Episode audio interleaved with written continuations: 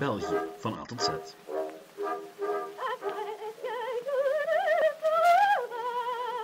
Welkom bij België van A tot Z. En welkom bij de letter O. O voor Oostenrijkse Nederlanden. Niet de logische O voor de Olympische Spelen van 1920 of de meer obscure O voor het Orangisme. Nee, O voor Oostenrijkse Nederlanden. Het deeltje van de geschiedenis van de zuidelijke Nederlanden waar we in onze vaderlandse geschiedenis het minst van al aan herinnerd worden. Want, laten we eerlijk zijn, andere episodes lijken op het eerste zicht toch een stuk boeiender. De wereldoorlogen, de revolutie, Congo, Karel V, allemaal zaken waar je eerder aan denkt dan de Oostenrijkse Nederlanden. Wat eerlijk gezegd compleet begrijpelijk is. En toch. En toch is het een boeiende periode in de Belgische geschiedenis, of de pre-Belgische geschiedenis. Het is in elk geval een periode met gevolgen.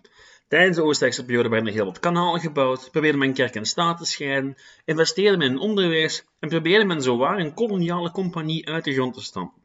Nu, die compagnie is voor volgende week. In deze week hebben we het in de eerste plaats over hoe die Spaanse Nederlanden eigenlijk Oostenrijks geworden zijn. Want eerlijk waar, ik wist het zelf nog amper. Dat en nog veel meer in deze aflevering van België van A tot Z. De Oostenrijkse periode begon met een oorlog. De Spaanse successieoorlog om precies te zijn. Nu, zo'n successieoorlog komt op zich wel vaker voor. Het is kort samengevat een oorlog over wie op de troon mag gaan zitten nadat de vorige eigenaar overleden is. De troon in kwestie was de Spaanse troon. En die was leeg vanwege, wel, um, incest. Nu, dat is kort door de bocht en niet helemaal hard te maken, maar toch verrassend dicht bij de waarheid. Herinnert u zich de Habsburgers? Die belangrijke adellijke familie die onder keizer Karel V zowel Spanje als Oostenrijk als onze gewesten in handen kreeg. Wel, die dynastie had zich na Karel V opgesplitst in een Spaanse en een Oostenrijkse tak. En het was die Spaanse tak die op 1 november 1700 uitstierf met de dood van de laatste telg, Karel II. En Karel II, ja, dat was een raar geval. Als u de man even googelt, dan zal u een portret zien van een man met een hele lange kin. Een man die er trouwens ook niet bijster gezond uitziet. Om een lang verhaal kort te maken, Karel II was het gevolg van de Habsburgse huwelijkspolitiek. De van origine Oostenrijkse dynastie hadden dit lied als volgt gaand. Bella Gerant Ali, tu Felix Austria Nobe. Oftewel, anderen voeren oorlog, jij gelukkig Oostenrijk moet trouwen. En die politiek legde de Habsburgers geen windeieren. Het is in grote mate door die heel succesvolle huwelijkspolitiek dat men de Nederlanden in handen kreeg en Spanje en Hongarije. Een groot nadeel daarvan was wel dat het Habsburgse bloed aanwezig was in zowat elke koninklijke familie in Europa. En er dus helemaal geen vers bloed bij kwam, wat leidde tot ziektes, impotentie en allerhande kwalen. Zo ook voor Karel II. Zijn ouders waren oom en nicht van elkaar en al zijn grootouders stamden af van Johanna en Felix van Castilië, de ouders van Karel V. Nu zijn we niet 100% zeker dat de vele kwalen van Karel II rechtstreeks verbonden zijn aan zijn nogal armoedige genenpool, maar ja, de kans is redelijk groot. En die kwalen, oeh, het waren er veel. Karel II kwam als vierjarige op de troon terecht en zijn hele leven lang waren de Europese grootmachten en heel wat Spaanse edellieden vooral bezig met de volgende vraag. Wat als deze ziekelijke laatste telg van de Spaanse Habsburgers komt te gaan? Naar wie gaat de troon van Spanje? Naar wie de kolonies in Amerika? Naar wie gaat de zuidelijke Nederlanden? De toenmalige Europese grootmachten zullen die vraag in de loop van Karel II's leven meerdere keren proberen te beantwoorden. Er waren eigenlijk twee logische troonpretendenten. De schoonbroers van Karel II, Louis XIV, koning van Frankrijk, en Leopold I, keizer van het Heilige Roomse Rijk. Twee van de machtigste vorsten in het Europa van de 17e eeuw. De machtigste vorst van het moment was zonder enige twijfel Louis XIV. U weet wel, de zonnekoning. En die Louis, ja, dat was een vorst die heel Europa angst aanjoeg. Niet lang voor de dood van Karel II had een groot deel van Europa zich al tegen hem verenigd in een poging de Franse machtsuitbreiding een halt toe te roepen. Het was in die oorlog, de negenjarige oorlog, dat in augustus 1695 het Brusselse stadscentrum in puin werd gelegd. Een derde van de toenmalige stad ging in vlammen op. Alle prachtige gebouwen op de Brusselse grote markt van vandaag zijn nadien neergezet. Op een van die gebouwen prijkt, trouwens een beeldenis van Karel II, mocht u de arme man willen bewonderen. Het is dat vanaf 1659 af Louis XIV bij elke gelegenheid probeerde zijn territorium uit te breiden tot aan Frankrijks natuurlijke grenzen. U weet wel, van de Pyreneeën tot aan de Rijn, van de Atlantische Oceaan tot aan de Alpen.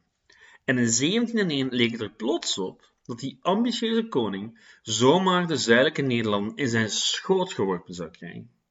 Nu goed, heel wat landen zagen natuurlijk niet zitten, dat Frankrijk, Spanje en al haar kolonies er nog zou bij krijgen, plus de zuidelijke Nederlanden. Louis zei van, van bewust dat zo'n oorlog van één tegen al misschien wel verkeerd kon aflopen, die had een akkoordje gesloten. Men zou het hele boeltje verdelen tussen beide vorsten en dat werd ook vastgelegd in een aantal verdragen in de loop van de 17e eeuw. Maar ehm, dat was bij de Karel II gerekend, want die maakte in het testament het hele boeltje over aan de kleinzoon van Louis XIV, Philips. Maar omdat die Philips nog minderjarig was, moest er een voogd aangesteld worden. En die voogd, dat was Louis XIV, die in naam van zijn kleinzoon plots over zowel Spanje als Frankrijk heerste en in 1701 Franse troepen de Spaanse Nederland liet innemen.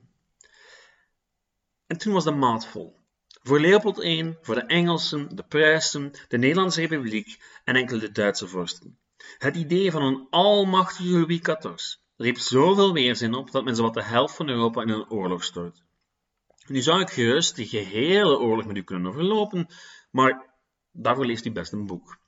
Trouwens, nu zet ik elke week een post op Facebook, in de Facebookgroep Geschiedenis van België, met de nodige literatuur. Nu, al is het maar om ervoor te zorgen dat ik geen hele oorlog uit de doeken moet doen, krijgt u van mij een korte samenvatting.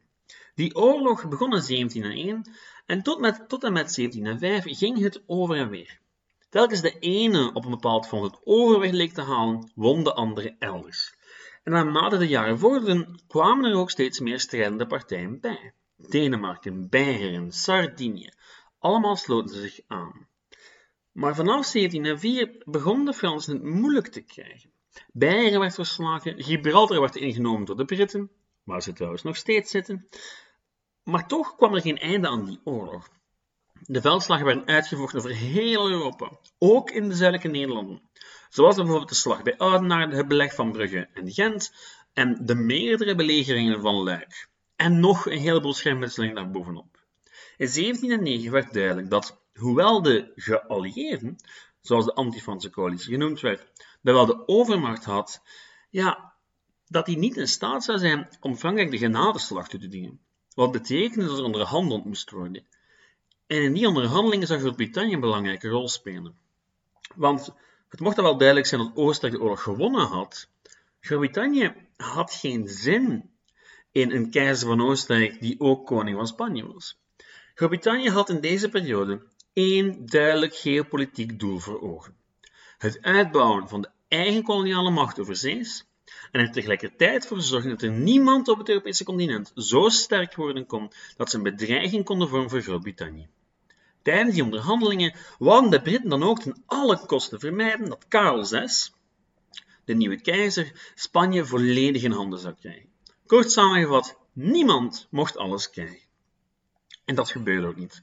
De Britten creëerden een nieuw evenwicht. Eentje waarbij Spanje niet naar de Oostenrijkers ging, maar naar Philips, de kleinzoon van Louis XIV.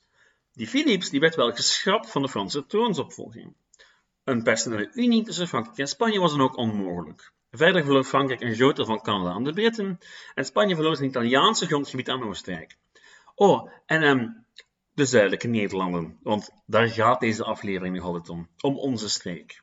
Al besef ik dat ik ondertussen heel wat tijd besteed heb aan oorlogen en Europese politiek, maar ja, zoals altijd in de Belgische en pre-Belgische geschiedenis is die Europese context nu eenmaal alles bepaald. Anders kun je immers nooit begrijpen waarom we eigenlijk bij die Oostenrijkers terechtkwamen. Want eerlijk, ja, daar is niks logisch aan. Ten eerste had die keizer eigenlijk weinig interesse in een streek die heel ver van Wenen lag. En ten tweede waren de zuidelijke Nederlanden tijdens de oorlog voor een groot deel bezet door de Republiek. U weet wel, Nederland. En hoewel het zo'n 100 jaar eerder volledig logisch zou geweest zijn voor de Republiek om beide Nederlanden te herenigen, was dat in 1713 niet echt het geval. Ten eerste zagen de Engelsen dat niet volledig zitten, en ten tweede, ja, een directe grens met Frankrijk, dat was redelijk gevaarlijk. Misschien was zo'n bufferstaat tussen de Republiek en Frankrijk wel een goed idee. De Nederlanders wouden dat zelfs helpen verdedigen. Nu, dat was ook al zo van voor de successieoorlog. Nederland had verschillende barrièreforten mogen bouwen in de zuidelijke Nederlanden. De bedoeling van die barrièreforten was om de verdediging tegen de Fransen beter mogelijk te maken. Want iedereen had in dit tijdperk schrik van de Fransen. Nu, die forten die lagen in verschillende steden. Nieuwpoort, Oostende, Kortrijk, Bergen, Aad, Charleroi, Namen en Luxemburg. Maar de angst voor Frankrijk was groot. Zo groot dat men dus geen echte uitbreiding verlangde, maar liever een betrouwbare buur had. Groot-Brittannië had dezelfde logica. Dus was het aan Oostenrijk om die gevaarlijke grens te aanvaarden. En Oostenrijk deed dat, al was het maar omdat ze wat Italiaans grondgebied bijkregen. Maar goed, de vraag was dan, wat vang je aan met die zuidelijke Nederlanden? Want dat is geen eenvoudige regio, enkel en alleen al op juridisch vlak. De verschillende staatjes die samen de zuidelijke Nederlanden vormden, mochten onder de Burgondische hertogen zijn samengevoerd. Een echte provincie was het niet. Daarvoor hadden die lokale leiders nog veel macht. De lokale adel, de lokale klerus, de gildes, de ambachten. Ja, die hadden echt wel macht en dat was macht die voortkwam uit de middeleeuwse consensuspolitiek. Toen heersers de steun van de steden en staten nodig, staten nodig hadden om hun oorlogen te financieren. En niet om de haverklap met een opstand worden afrekenen. Dus had men in Gent, Antwerpen, Brugge en elders nog verrassend veel controle over de rechtspraak, de handel en zelfs de belastingen. De verschillende staten van de zuidelijke Nederlanden waren er in een lange geschiedenis namelijk in geslaagd om een heleboel rechten bij elkaar te houden. Rechten die vast lagen in allerhande oude en minder oude actes, maar waar de meeste vorsten wel degelijk respect voor hadden en rekening mee hielden. Al was het maar dat ze anders met een opstand geconfronteerd zouden worden. Denk maar aan hoeveel keer Gent wel in opstand is gekomen, om maar eentje te noemen. Nu, dat simpele feit moesten de Oostenrijkers nog aan de lijf ondervinden. En het hele verhaal van de Oostenrijkse Nederlanden begint pas echt in 1713, toen met de Vrede van Utrecht de Spaanse taart definitief verdeeld werd. In de jaren die volgden zouden de Britten, Nederlanders en Duitsers één voor één door hen bezette gebieden verlaten. Het zou wel duren tot 1719, tot het hele gebied in Oostenrijkse handen was. Maar de keizer, ja, die dacht dat hij wel wist wat te doen met het gebied.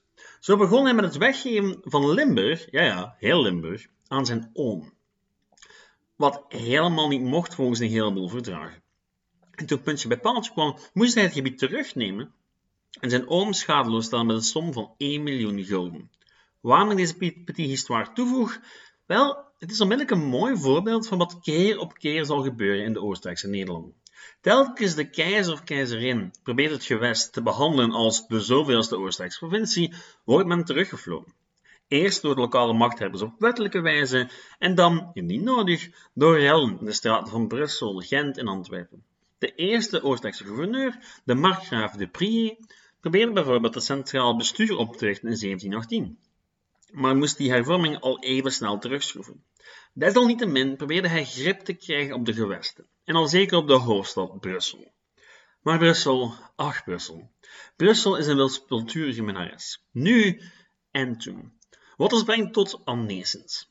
Niet het metrostation in Brussel, niet het plein, ook niet de wijk. Nee, nee, de man. Frans Annesens was een stoelenfabrikant, maar wel eentje die heel belangrijk was in de stad Brussel. Hij was geliefd bij de gilden, was deken en stond in 1717 aan het hoofd van een delegatie die de nieuwe belastingen van de gouverneur tegenhielden. Want dat stond nu eenmaal niet in het contract. Dat stond nu eenmaal niet in de verdragen dat die belastingen gegeven gingen worden. Wat nogal een verrassing was voor de Oostenrijkers, want dat waren ze niet gewend. Maar die zelfbewuste Brusselse burgerij weigerde om extra belastingen te betalen. En ze hadden natuurlijk ook de steun van de straat. De straat die heel graag de keizer en al zijn ambtenaren belachelijk maakte.